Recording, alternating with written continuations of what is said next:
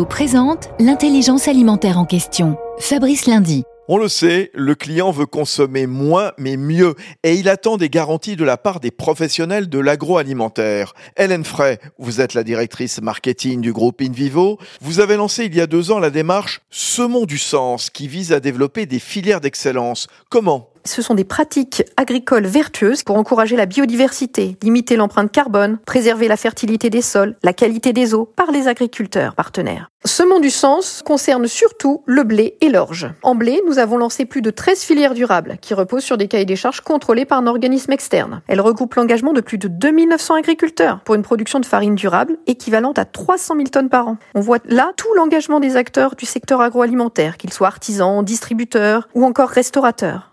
Du sens, en un mot, c'est une caution de durabilité et de qualité qui est approuvée par les consommateurs. Merci Hélène Frey. Union nationale des coopératives agricoles françaises InVivo s'engage pour la transition agricole et alimentaire vers un agrosystème résilient.